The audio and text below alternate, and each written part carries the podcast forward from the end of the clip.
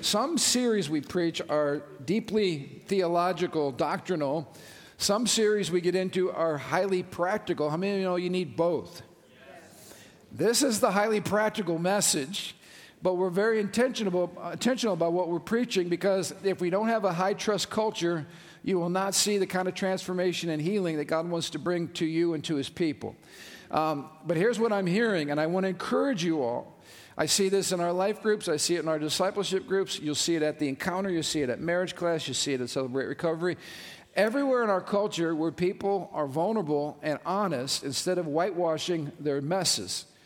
Can I just say this? Some of you came from church cultures where the whitewashing was a ministry at your church. There were people painting all day long fact, before you come to church, you got to whitewash your life so that nobody realizes that you're a broken person. Just take a moment, look at the person next to you, smile at them because they're your friends. Just smile at them. But I want you to know as you're smiling at them, they have a history and they have pain and stuff happened in their lives that's really hurtful. And even though you got lipstick on, ladies, I'm talking to the ladies, you got lipstick on. Uh, and you look really good. And guys, you cleaned up and you took a shower. Everybody in this room is broken. And uh, the sooner you are able to lay that out in a safe place with trusted friends, that's what opens the door to radical healing and transformation in your life. So this series is not just a feel-good psychological, you know, uh, pep talk series. We're trying to root these principles in Scripture, but these are real scriptures, all right? Real principles. A little bit of review here. I don't know about you, but I want you to feel carefree when you're in my presence because you know that I care about you, I care about your life, I want to know your story, and I have your back. Can anybody say amen to that, all right? Uh, and I, I hope that that's what you want to be to me and to everybody in your life that you care about. So that was the first principle carelessness. Uh, and access, people that have a carelessness about them, uh, you have access into that person's heart. And I just want to unashamedly say this I hope you'll give me an all access card to your heart and you'll trust me to shepherd you and to pastor you well. Yes. All right, that's what I'm striving for. I'm, stri- I'm, I'm striving to earn your trust so that you give me access into your life so I can be a blessing to you. And I would hope you would say the same to me and to your friends. Second principle was being committed to my good, which deals with the issue of motivation. So, again, why am I doing what I'm doing? I'll tell you why. Because I love the Lord, I want to be faithful to the call of God on my life, and because I love people. Nobody should be pastoring that doesn't like people. But a lot of pastors do pastor because they love the Bible. They don't like people, they love the Bible. But if you don't love the Bible and people, there's something deficient in that situation. So there you should be surrounding yourself with people who love you and who are committed. Their motive is to bless you. Remember what Paul said about Timothy, he, and he's talking about the church. He said, Timothy's unlike most people at church because Timothy actually cares about your good. It's not about him. He cares about the church, he cares about the well being of the church. I just want to ask you this question Does it bother you that the reputation of the church in American culture has gone down the toilet? Does that bother you? Does it bother you that we are viewed as irrelevant and impotent? Does that, does that get under your skin a little bit? This is the, the church of the living God, the church of Jesus Christ. He shed his blood for us. And when our reputation in the world is so pathetic, it should bother you if you love the church. And, uh, and it should bother you that people aren't interested in what we got going on on Sunday morning because that's, that's a crime in heaven. I mean, it's terrible. Should break our heart. This should be the most relevant, anointed, powerful gathering on planet Earth. There, there's more power here than the United Nations. That's not much of a statement. Uh, there's more wisdom here than in all of Congress. Come on. Um, that's the church of Jesus Christ. So when you are committed to her good, It causes you to live in such a way that you constantly are checking your motives. And you're saying, you know, is, is what I'm saying and what I'm doing for the benefit and the well being of God's people? And um, so, I, just, so we have this phrase again I'm committed. Sam, I'm committed to your success. And when I say that, it's not cheap talk. How I many know you got to back it up? But that's the kind of relationships we should have. That, that should be on our lips here at Living Stones. We're committed to one another's success in Christ. Amen? But let's get to the third point today. And in First Chronicles chapter 12, remember, this was last week, little review. David said, If you have come in peace to help me, then we are friends. King James Version says, my, Then my heart shall be knit into you. What a powerful picture. That's the kind of relationships we want at Living Stones. How many of you can say, you know what? We're committed to each other's success. I'm here for your good. I'm not here for your harm. I'm here for your blessing. I'm not here for, to, to curse you. I'm here to help you. I'm not here to hurt you. Um, and, uh, and, and that should just be the, that should be just standard commitment, covenant relationships. I'm here to bless you. But let's go back, and I want to highlight from our text last week another foundational principle of trust. How many know David wasn't throwing a birthday party? He was not looking for people to join him uh, just because he was the life of the party. Hey, guys, come with me. We're hanging out in the cave. We're running for our lives. We're going to have a weenie roast tonight. Everybody who wants to come out and be a part of the weenie roast, come along. Everybody is welcome. I mean, you know, that wasn't it at all. And I want to highlight something that you can almost overlook in this passage, and it's an essential component to trust. Look at what it says in 1 Chronicles chapter 12, verses 1 and 2. I don't think this is in the notes, so don't anybody look on the screen. This isn't my notes, but it didn't make the notes. Because I told you my sermons are like a, a um, like goulash. I just keep throwing stuff in all week long. 1 Chronicles chapter 12, verses 1 and 2. The following men joined David at Ziklag, which was the stronghold where David was hiding out while he was hiding from Saul, son of Kish. They were among the warriors who fought beside David in battle. All of them were expert archers, and they could shoot arrows or sling stones with their left hand as well as their right. How many know these guys are serious fighters? David didn't say, Hey, y'all come. That would have been stupid because you're not inviting people when you're running for your life, and you got to have people around you who have skills. What are the skills that you're looking for? Well, can they throw a javelin or a spear with both hands? Not just one. Or how many of you know when you look at, at King David with the, the slingshot, right, with, with Goliath, and you think, you know, oh man, that was just a supernatural happening. God had to guide that stone because, I mean, who can get a slingshot and whip? I mean, have any of you tried to do a slingshot and you're trying to throw it here and it goes like over there? And, or anybody play golf in this room? I can do. I can do amazing things with a golf club. I can make it shoot out at a 90 degree angle and take three people out. Um, but these guys, the Bible says they could throw a stone within a hair's breadth. So, how many you know when David comes out, and he starts whipping that, that stone. I read, I read a report from a mili- uh, an Israeli military uh, leader who said that the, the power of those stones with that slingshot, the velocity of that stone would have been about 75 miles an hour. I mean, you know, you get hit in the head with a stone in the forehead, a stone going 75 miles an hour, and the guy's not going, oh, hey, let me whip it out there and see if I hit something. David was skilled he could hit you in between the eyes with either hand, with a stone at 75 miles an hour. This was warfare. And these were the kind of people that were gathering to David. Remember, we said last week Amasai was the leader of the 30. Well, who are the 30? Let me just tell you this they were bad dudes. You wouldn't want to pick a fight with any of them. In fact, look at what it says next. We read about these men from the tribe of Gad, verse 8 who were experts with both shields and spears, and they were fierce as lions and as swift as deer on the mountains. They could run like you cannot believe, fast, and they were like lions in their demeanor, all right? They were brave. They would run to the battle, not from the battle. Take a look at verse 14. The weakest among them could take on a hundred regular troops, and the strongest could take on a thousand. In hand to hand combat, we're not talking about blowing up bombs. We're talking about that's the way they fought, hand to hand, like you have to kill me. One of the, their weakest could take on a 100 men and win.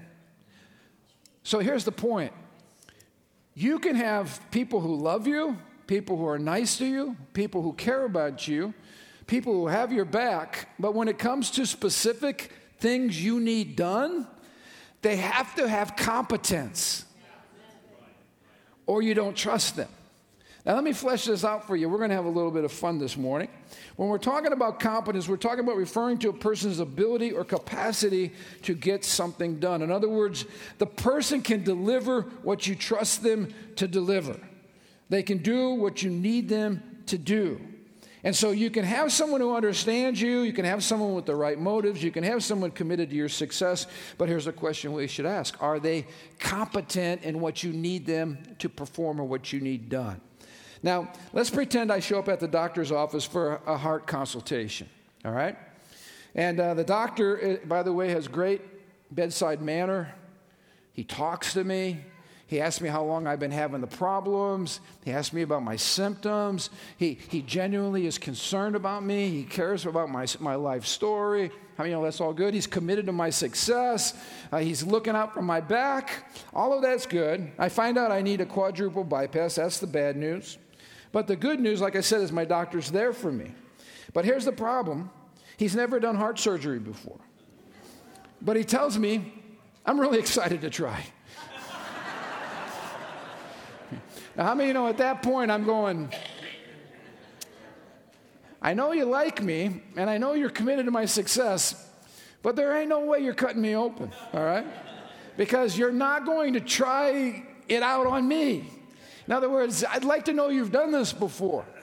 I'd like to know that you're competent. So I, am going to create this character today called Mr. Nice Guy, all right? Mr. Nice Guy. Do you all know Mr. Nice Guy? A lot of you Mr. Nice Guys are in this room. There's also Mrs. Nice Gal, but we're not going to get to her this morning. We're just going to make this Mr. Nice Guy. So somebody can be a wonderful, capable person in many ways, but not be somebody that we trust in a specific way and let me say, having been a pastor now for well over 30 years in the church, I've seen Christians make this mistake a thousand times. Let's talk about this. We come to worship every week with people who are caring. Can I get an amen? Honest, hard workers, great values, and a host of other incredible attributes to fill out their resume.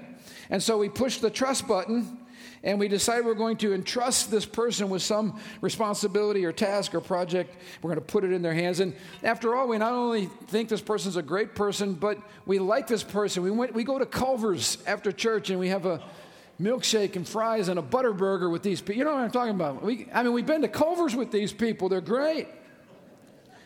They're in our life group. And so when we think something needs to be done, we think about this person because we make the mistake that Mr. Nice Guy is actually competent. If any of you ever done that, no stories, we're going to have prayer at the altar because some of you have wo- deep wounds about this situation.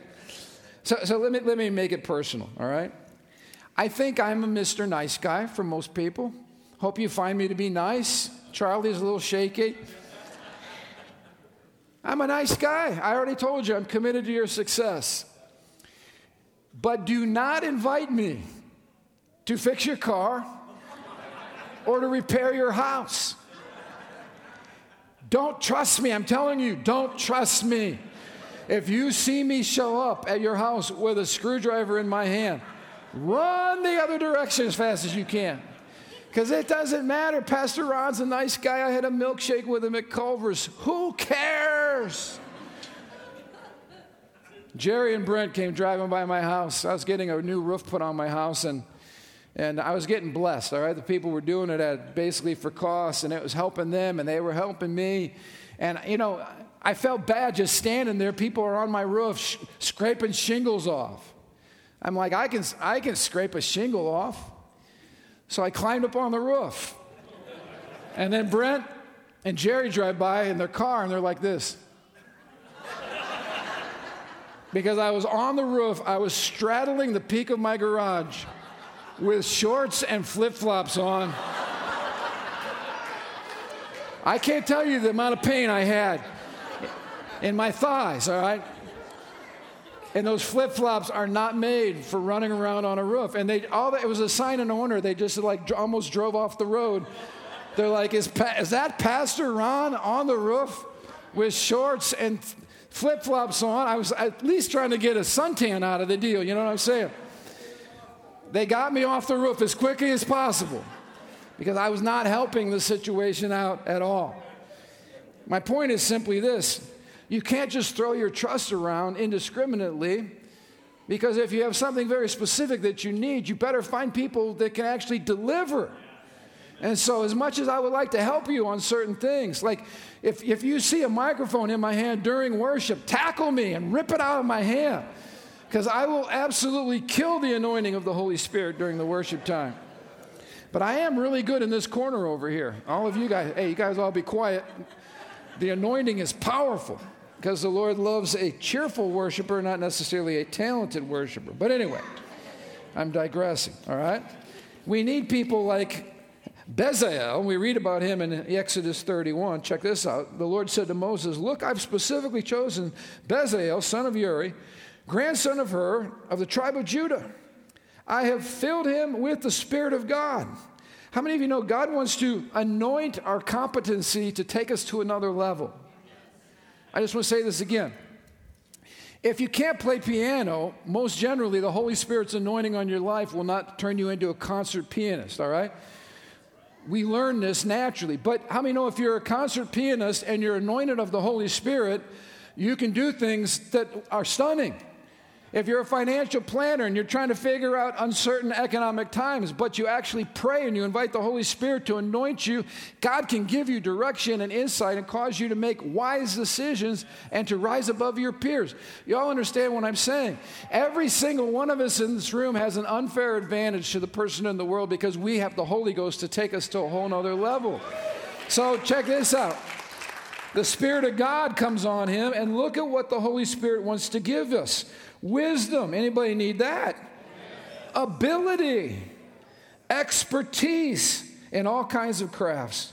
He's a master craftsman, expert in working with gold and silver and bronze. He is skilled at engraving and mounting gemstones and carving wood. Listen to this summary. He is a master at every craft. How many you know that's the guy you want on your building expansion? Not me.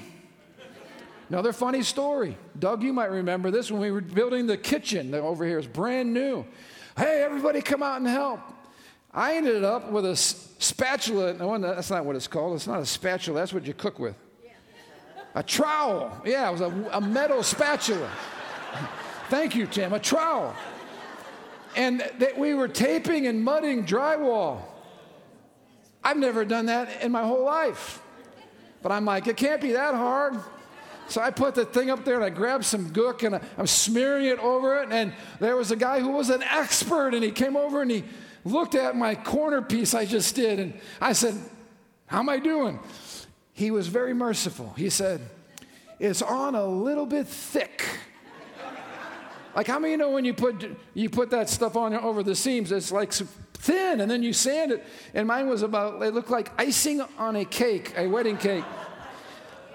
But I wanted to help. But my point is, I should have known where my skill set lies and where I can actually be a help. That's why can I just tell you, thank God at church, we don't need everybody to be a preacher.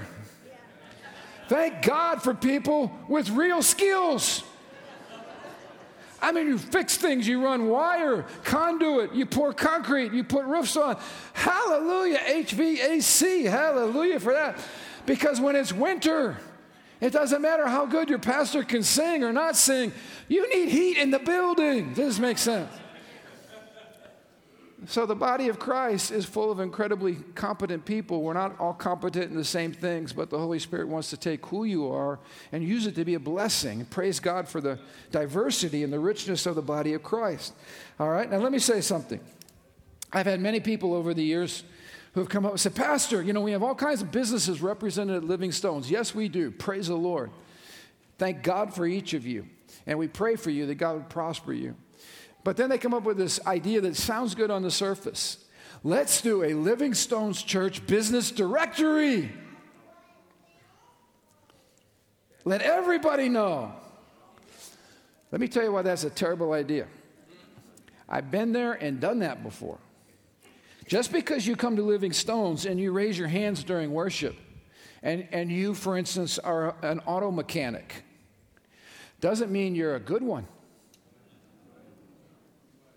It also doesn't mean you're an honest one. Just because you go to church. And so, what people do is they put the church name on what they do, and then everybody assumes Pastor Ron and team bless that person and they're the best at whatever it is that they do.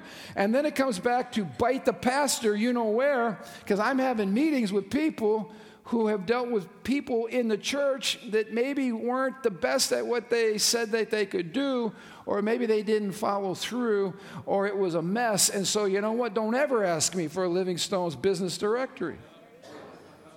Because some people are not good at what they do. You know, we, we also encourage people to run for office here. But that doesn't mean everybody that gets an idea to run for office should run for office or that because they're running for office, we're all going to put yard signs in our yard. Because there is like some competence there. Like, do you, are you a leader? Do you have a skill set? Do you know what you're doing? Like, what is your vision? I mean, you know what I'm talking about. So, so just to put Living Stones' stamp on it creates all kinds of messes because you need to be wise enough to do your own homework. And a man's gifts and reputation uh, precede him and you know whether you can lean on that person to be able to perform what they said they were going to perform.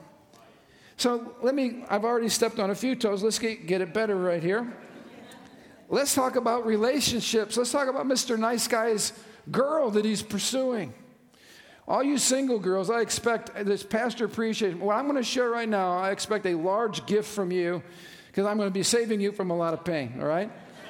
Uh, you determine how large, but large, you know, exceedingly large, because I'm saving you a ton of heartache with what I'm going to say right now. All the ladies, single ladies, should be listening. And single guys should be listening. Let's say you're dating this really nice guy. He's honest, he's fun, he makes you laugh all the time, he goes to church. You're totally smitten by this guy. You're head over heels in love. You're ready to hit the trust button. You're going to the altar. You're going to seal the deal. It's already a vision burning in your mind.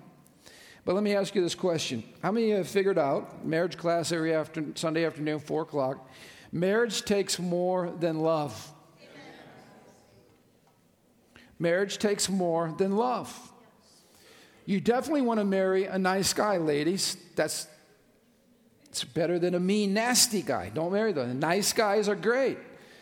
But let me ask you this question Is he competent in marriage? Like if, if I asked, is he competent to fix my car? You would go, well, you know, I, I don't know he's got any experience there. So, I mean, you know, there is a competency to marriage. All right, let me flesh it out a little bit more. You got, I got to convince you. I'm trying to bring you along here. How about like, should it be, should a person who's considering marriage have the ability to communicate? It's kind of, is that helpful for all of our married folks? Uh, by the way, all of our married folks out there, you can say amen if you found these things to be helpful. How about this one? You should be able to learn how to resolve conflicts. How about to persevere under stressful times and not quit? How about like be a good father to your children? How about to be financially responsible? And I could probably list a hundred other competencies. This doesn't mean you should never get married. It means you should evaluate your readiness because if you don't have these competencies, it's not going to end well. And so, you know, we'll have people call us up. Pastor Ron, um, can Living Stones, one of our pastors, uh, marry us? Well, yeah, when are you going to get married? Friday. Which Friday? Friday. You mean this Friday? No, we're not going to marry you. Why are we not going to marry you? Because we are more committed to your marital success than you are, obviously. So we say, go to marriage class. Well, I don't want to go to marriage. People will spend more time planning their honeymoon for a week than their life forever. So if a person's not willing to develop competencies in their life, if you got to drag Mr. Nice Guy to church, if Mr. Nice Guy who you want to marry can't find time on Sunday afternoon for two hours to invest in your relationship,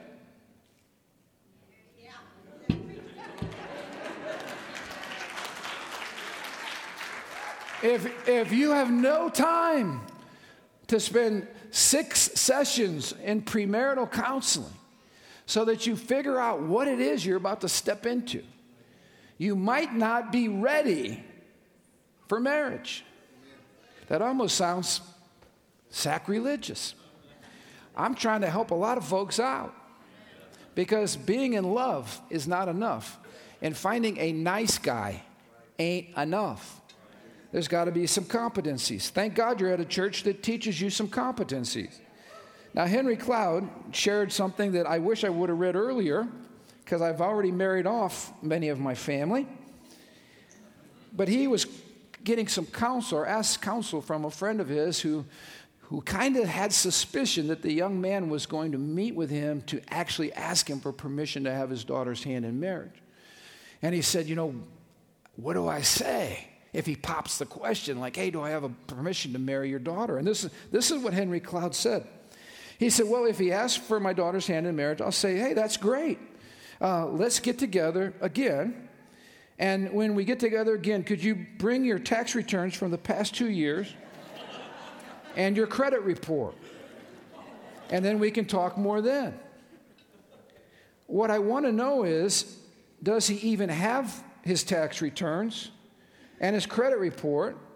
And does he have the ability to manage his life in such a competent way that he can even find his tax returns and a document showing how he has managed his commitment to lenders? Because here's the issue if he cannot be trusted to manage his own life, how can my daughter trust him to manage their life together?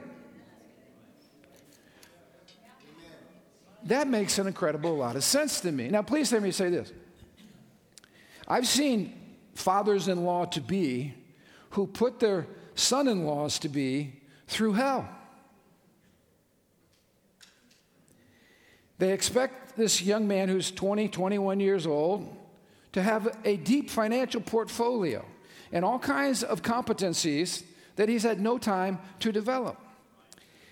Please do not put your future son in law through such a wringer that he no longer ever wants to see your face after he marries your daughter and you move to, to Alaska so they never have to be around you.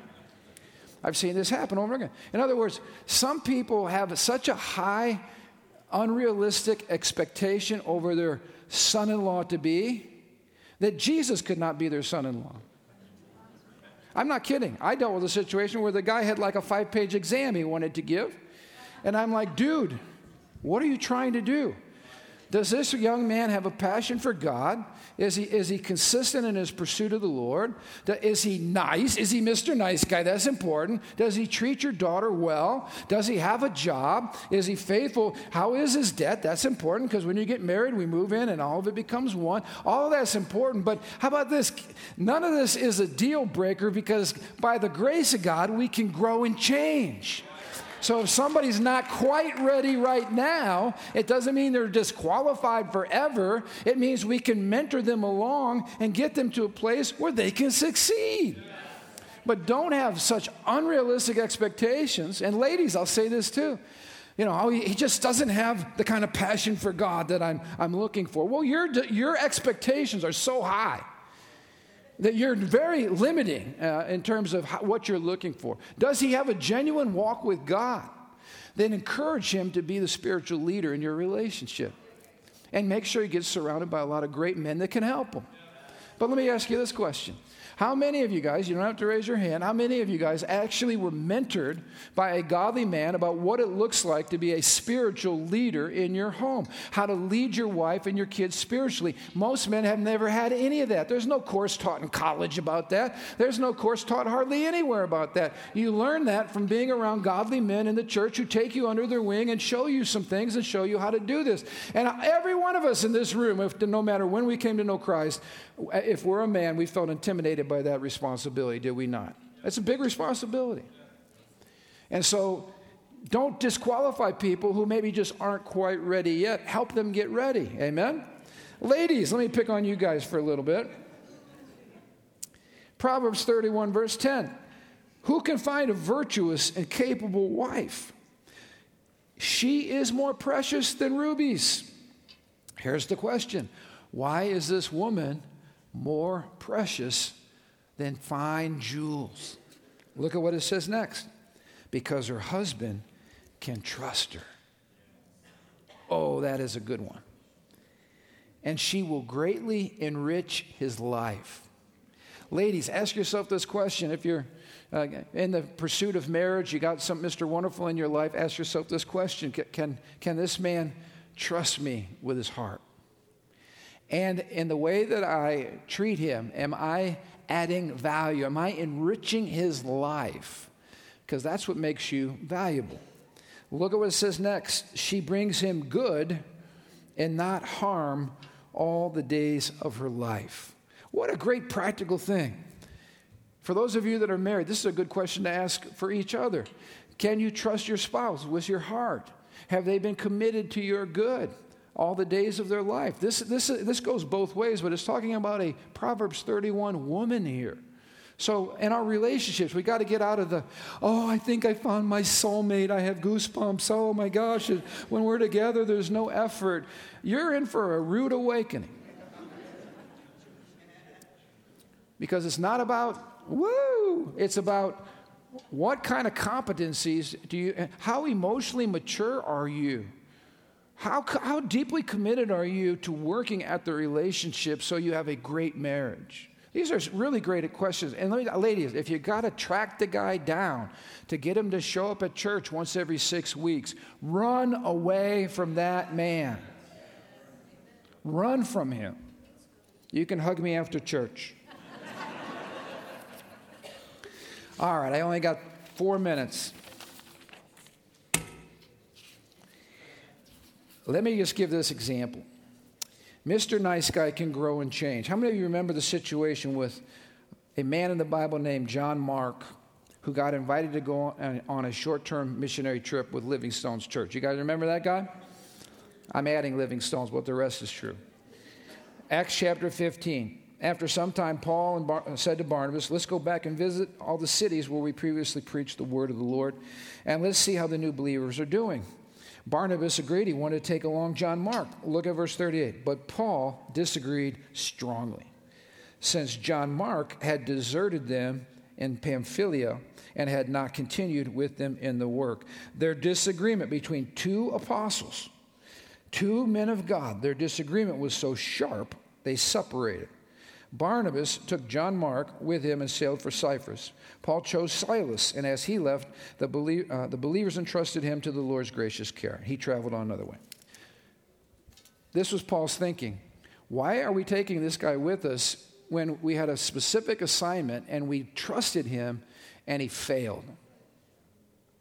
I want you to notice the difference too in fivefold gifting, all right? The Apostle Paul is obviously apostolic. He's thinking about the mission. He's thinking about what needs to be done, and he's viewing his relationships in terms of mission centric. Mark failed the mission. We can't trust him, we can't lean on him. Barnabas, on the other hand, is very pastoral. Hey, yes, he failed, but he's a young man, and let's believe in him, and let's invite him with us again, and let's pour into him.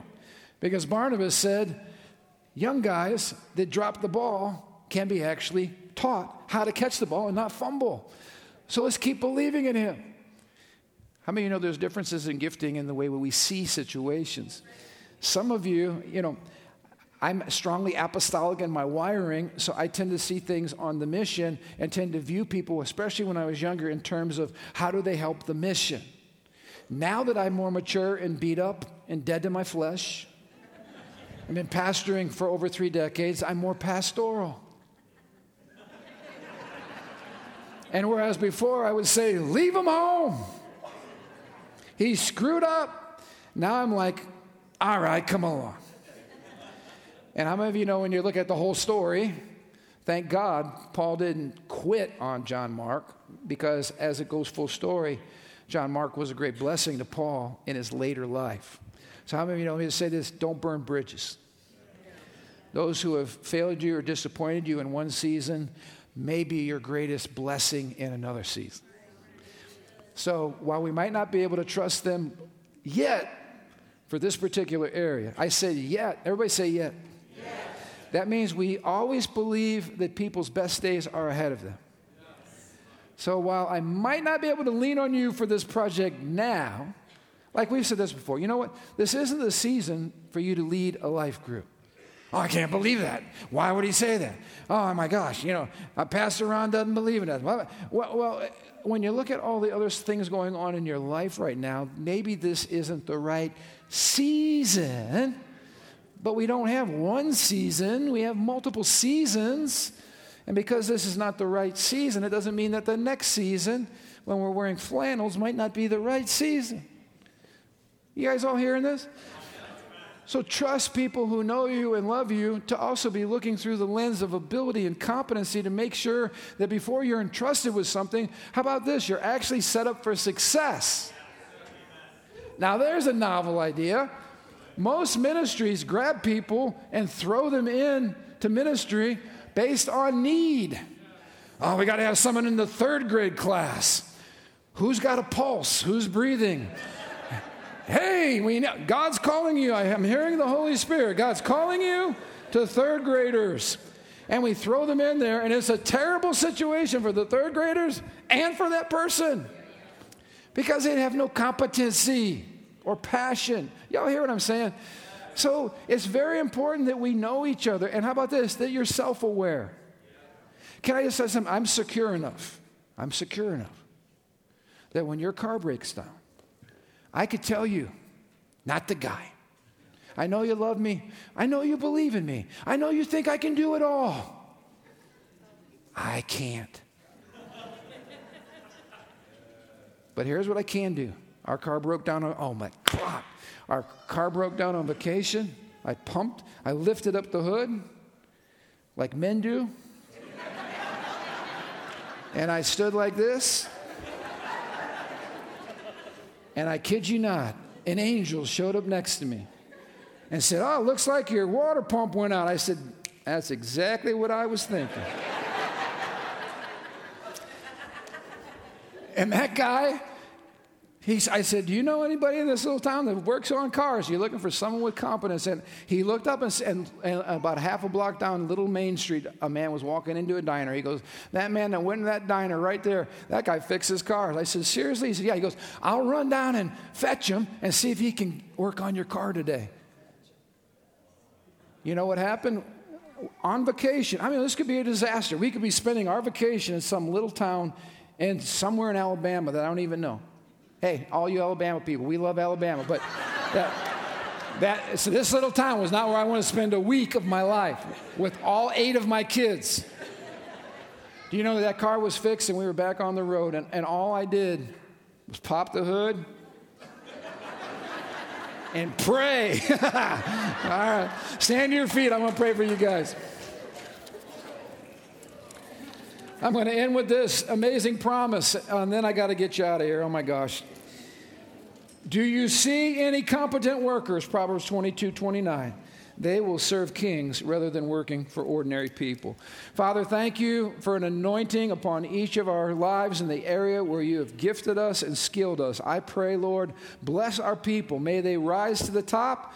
May their skill sets go off the chart. And Lord, may you find us faithful in what you've called us to do. In Jesus' name, amen. Hey, have a great day. If you need prayer, come on down. All right. If you're new, come on down. We want to meet you.